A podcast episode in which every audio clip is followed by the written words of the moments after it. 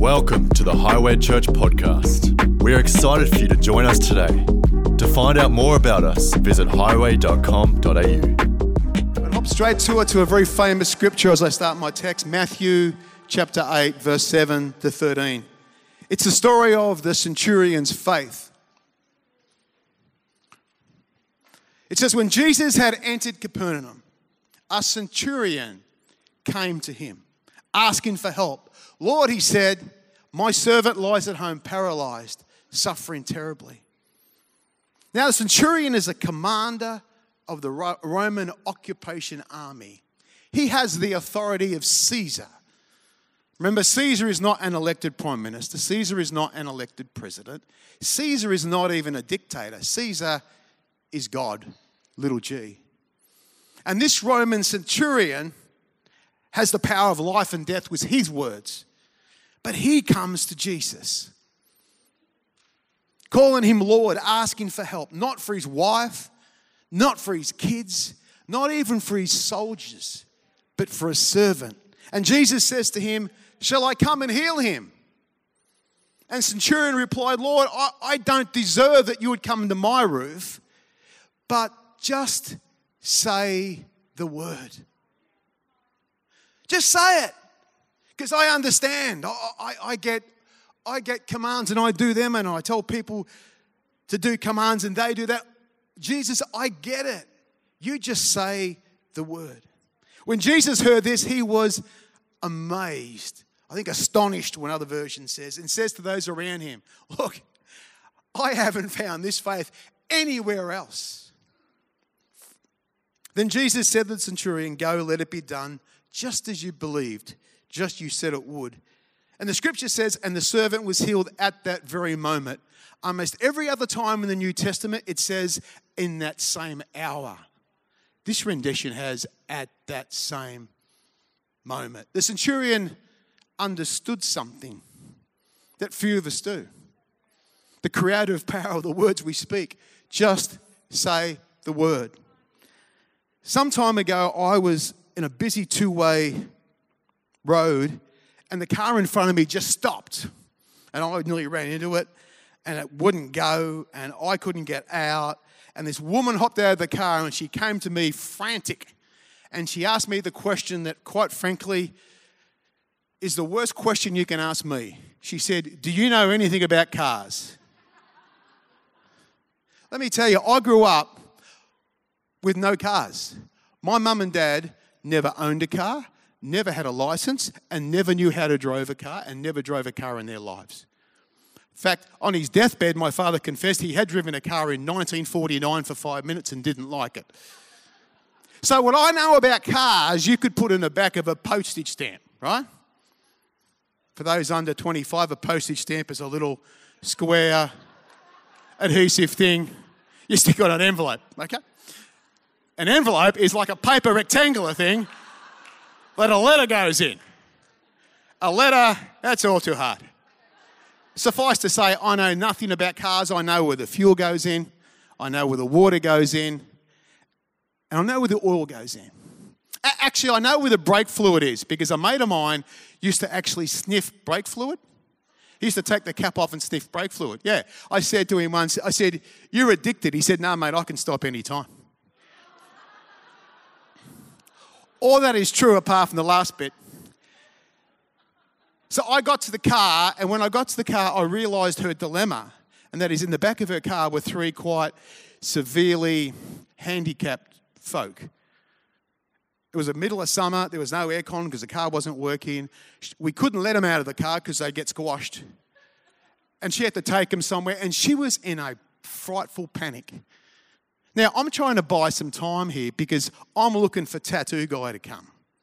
Tattoo Guy, he's the guy that comes, ups the, ups the bonnet and goes, oh yeah, it's a, you know, carburetor alternator thingo and I'll just dart love to the car. I'll get you a spanner, you'll be off in a jiff. I was waiting for that guy, that sort of Al Fletcher guy to come along, the handyman. He didn't come. I was it. So I confessed to her as she was standing there. I said, I don't know anything about cars. And her face just dropped. And then I said, but I can pray. And I saw just the tiniest of little glimmers in her eyes. And I said, Look, you get in the car.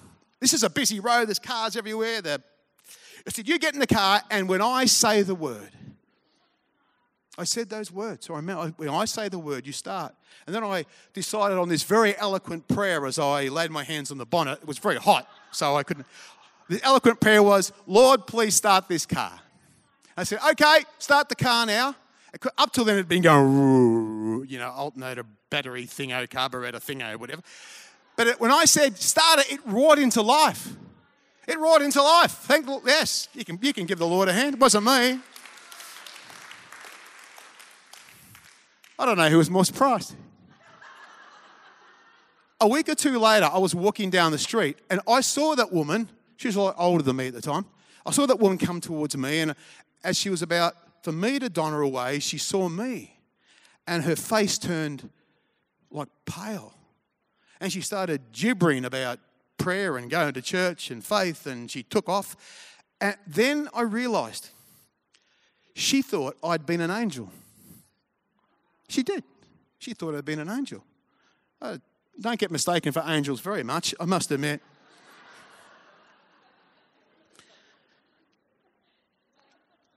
Almost all miracles ever recorded in Scripture are in response to a simple, short, spoken word of faith. The Holy Spirit moves through us as we speak. In Proverbs 18, the writer says, Life and death are in the power of the tongue. Words have the power to create great blessing or great heartache. We can do good and we should. Help others, and of course we should. But power and authority and changing life comes when we speak. Jesus spoke to the evil spirits to get them out. He asked a man to stretch out his withered hand. He asked a dead girl to get up. He told Bartimaeus to receive his sight and he spoke to a dead Lazarus and said, Come forth. All these commands are no more than one sentence, but a life changing for everyone. When I open up my mouth, miracles, miracles start breaking out. Now, this is Mission Sunday. I've got a three point sermon for you. The first point is this we are created for mission. We are created for mission.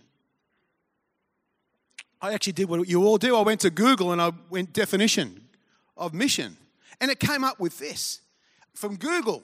The first thing that came up the vocation or calling of a religious organization, especially a Christian one, to go out into the world and spread its faith. To go out into the world, it sounds very familiar to the Great Commission, what Jesus told us to do the last time he spoke before he ascended. His last instruction to us was to go into all the world. See, the Holy Spirit moves outside this church building. In fact, the times I have seen the Holy Spirit move is generally outside a church service. How many miracles did Jesus and the disciples do in churches and temples? None. Going from, going to, absolutely. See, our primary mission is not to get people in here, it's to get Jesus out there. Ships look great in the harbour. Ships are safe in the harbour. But ships are not meant for the harbour. And either are we. There's a principle of mission that runs from Genesis to Revelation, and that is when that God moves when we move. We are not waiting for God to move. He's waiting for us. The Holy Spirit wants to lead us and to guide us, to move through us and with us. Holy Spirit's promised us to speak, and when we do, miracles break out. When we open up our mouth, miracles break out. Can I start with some of the greatest missionary words that ever be spoken? Can I pray with you? Some time ago, I went to see a client of mine. His name is Vic. I won't say his surname because he could be listening, knowing Vic. And Vic had had a really rough trial. He had cancer. His wife left him. His business was going bad. I think the dog had died. Basically, it was a country and western song just waiting to be written. Uh, he was, and he, he, he's there and he's morose. And, and I said to him as he talked, I said these words Vic, can I pray for you? I, I think I wanted to stop it and go home. But I said, Vic, can I pray with you? And he looked up and went, because we'd never spoken about, I'd never spoken about faith. He never didn't know what I believed. And he said, Oh, okay. And so once again, I thought of an eloquent prayer. I closed my eyes and said out loud, Lord, please show Vic how much you love him. And as I did, I went to put my hand on his shoulder, not, not a laying on of hands, just, just to say, See you, mate, I'll be on my way. And as I did, as I did, this, um, I've tried to think about what, what I'd call it. It was a bolt of lightning. So much so it threw him back on his seat, like it whacked him back on his seat and he stood there shaking. I knew it was God because it shut him up. He couldn't say a word. He was, he was mute and he sat there vibrating. And I'm going, What have I done? I've killed the guy. I left him, and then next morning I rang him up and I just said, Vic, it's Greg here. Tell me, did you feel something when I prayed for you last night? And he said two words. I'm going to replace one of them. He said, Heck yeah. Vic got remarried, went to Sydney. Then he went to country, country New South Wales. And every time he goes somewhere, he gives me a call or a text. He wants me to know what church he should go to, who to connect with. All I did is say, Can I pray with you, Vic? All I said was, Lord, show Vic you love. Never had that in the church. But I've prayed for people in my office. I had a, I had a truck driver once. You know the type with the navy blue singlet with the hair coming out of the armpits and the chest and the nose and the ears. You know, you know the type I mean? Right? He came in my office like that. And five minutes later, he's just, he's just weeping. Just when I say, Can I pray for you? Can I pray for you? it's better to pray with someone than for someone. It's easy to say, oh, yeah, I'll, I'll pray for you, mate. And, and, that's, that's valuable. But I've learned to pray with someone. It's powerful. And there's five things I thought about when you pray for someone. Firstly, is people rarely say no. I mean, I don't get around every person on the street. I mean, these are, these are things where I feel the Holy Spirit leading me. I feel God speaking to me. And my, my, my thing is to be able to respond to that. People rarely say no. Two, it's not threatening. To pray with someone is not a threatening thing. Thirdly, it shows you care. You're another person, it shows you care. Fourthly, it displays what you believe. You don't need to preach, don't need to write out a sermon, it just displays what you believe. And lastly, and maybe most importantly, in my experience, it allows God to move. Just that simple interaction.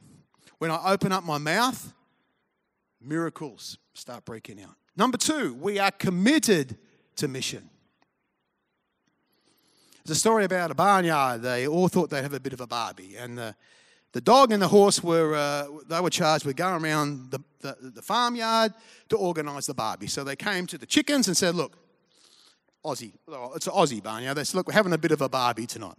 Why is it always a bit of a barbie? I have no idea. But we're having a bit of a barbie, you know, quiet drink. It's always half done, isn't it? And they, uh, he said, look, we're having a bit of a barbie. He said, uh, could you spare us some uh, eggs? chickens go, oh, I think we can probably do some eggs. So the horse and the and the, and the dog go over to the cows and say, having a bit of a barbie tonight uh, after some milk. I said, yeah, I think we could probably spare a bit of milk. So the horse and the dog go over to the pig. Pig says, yeah, how can I help? I said, well, we're thinking a bit of bacon, maybe a bit of ham, a bit of pork. Pig says, that's easy for you to say. And that's a bit like commitment. You know, the greatest joys come from the deepest commitments.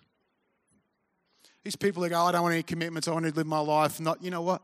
That's a misery. Our greatest joys come from our greatest and deepest commitments. Jesus said this in Luke 9. If you want to block your ears because it's a toughie, he said to them, all.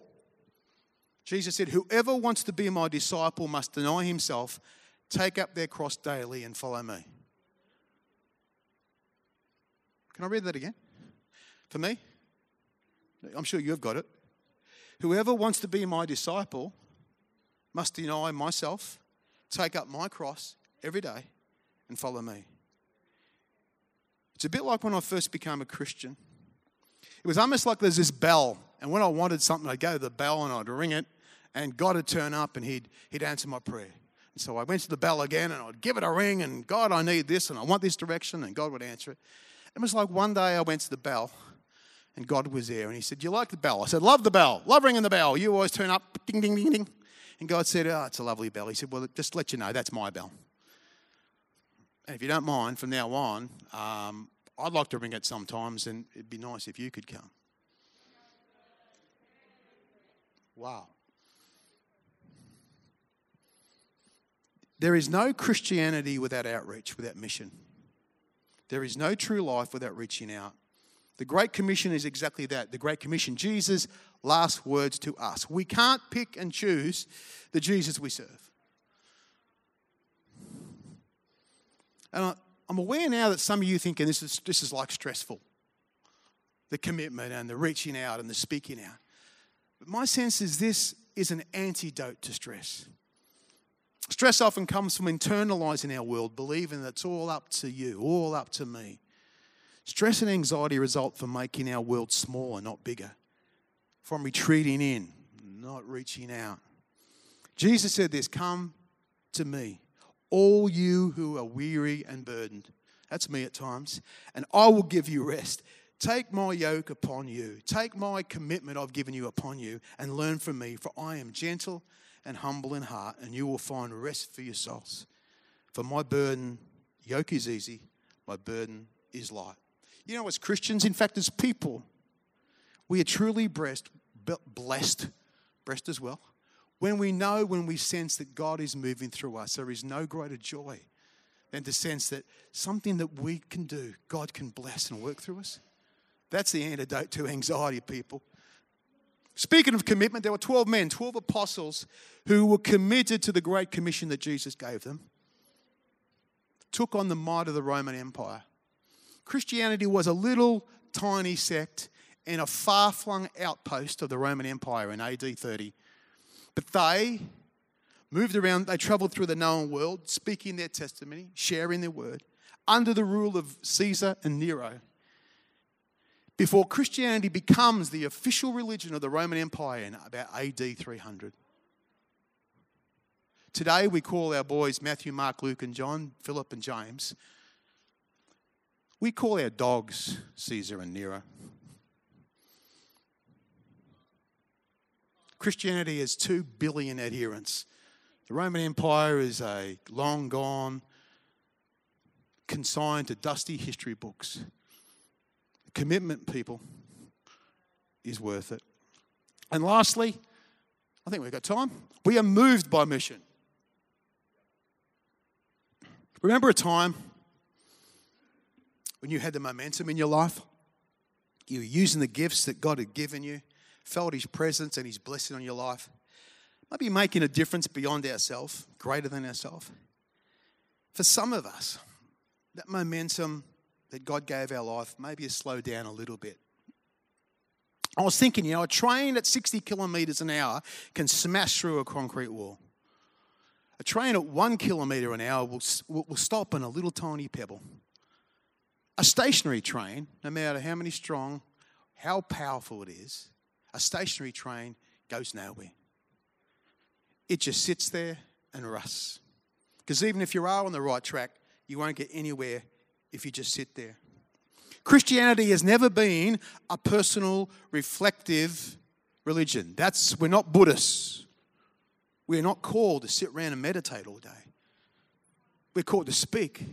We're called to move. We're called to action, and that's the great blessing of our life when we take action. We are not at our best when we just simply sit and meditate. In fact, God has always called men and women to move. The first two letters of God are go. The first three letters of Satan are sat. One of the great, Byron speaks about sometimes about this, about what we learnt 30 years ago, we don't necessarily believe now. One of the things I was taught is that you had to tarry and you had to be filled with the Spirit and you had to, you get filled before you can go out and speak.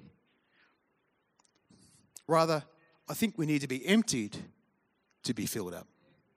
Jesus said that the Holy Spirit is like a river of living water flowing through us, not a reservoir of water sitting in us. God moves as we move, as we speak. The answer to spiritual growth is not to get more spiritual. The answer is to exercise the spirit you have. You know, I'm a pretty muscly guy. I work out at least once every decade or two, and I got these muscles. But you know, if I want to get bigger muscles, I don't ask for new muscles. I've just simply got to use the ones that I've got given that don't get used enough. There's no scripture recorded on God's blessing or intention or a good thought. No scripture recorded on God blessing and intention, but rather just words and action. He said that He will lead us and He will guide us to shine a light on the path we're taking, to make a way for us. All that is required to do that is for us to move, to take a chance, to speak a word, and to allow Holy Spirit to use that and to see what God can do. I will finish with this. When I was 15 years old, I didn't know Jesus. I didn't know anything. And one day I went to uh, the milk bar where Dean Saunders had it. He had one arm, Dean Saunders, and he ran the milk bar and I went and bought a can of Coke and a Chokito bar, and I was sitting outside my bike having a smoke. Up came this little Italian kid. I think his name is Nate. I didn't know him very well. I think I played cricket against him. He wasn't in my school. And we sat there and talked. And Nate told me, he just told me this that one of the nuns at school had told him about Jesus and that he invited Jesus in his heart. And he just told me, mate, and he was a really dorky kid. He said, mate, it's amazing. It's the best thing I've ever done. And I took a puff of my cigarette. I said, mate, good for you, brother. Good for you. And off he went. I don't remember his name. I think it was name. He probably doesn't remember mine, but I'll tell you what, if he's still alive, he doesn't remember the 43 years ago when he told me that. That sowed a seed in my life that God took and watered. And here I am 45 years later. He didn't preach at me. He didn't give me a sermon. He simply do that. You know, people don't want our opinions, folk. People particularly don't want our conspiracy theories. You know what people need? They need our testimony. That's what people need. They don't need a sermon. They don't need to be preached at. Just when the Holy Spirit gives us an opportunity just to speak. It, I know when God wants to speak because it's not a big thing, it's a little thing. But God takes little things, God takes seeds, waters them. Here's a dangerous prayer that'll change your life. I dare you. I dare me. Lord, put someone in my life today that I can speak to or pray with. Bless you this morning. May God bless you, keep you, cause his face to shine upon you. Amen.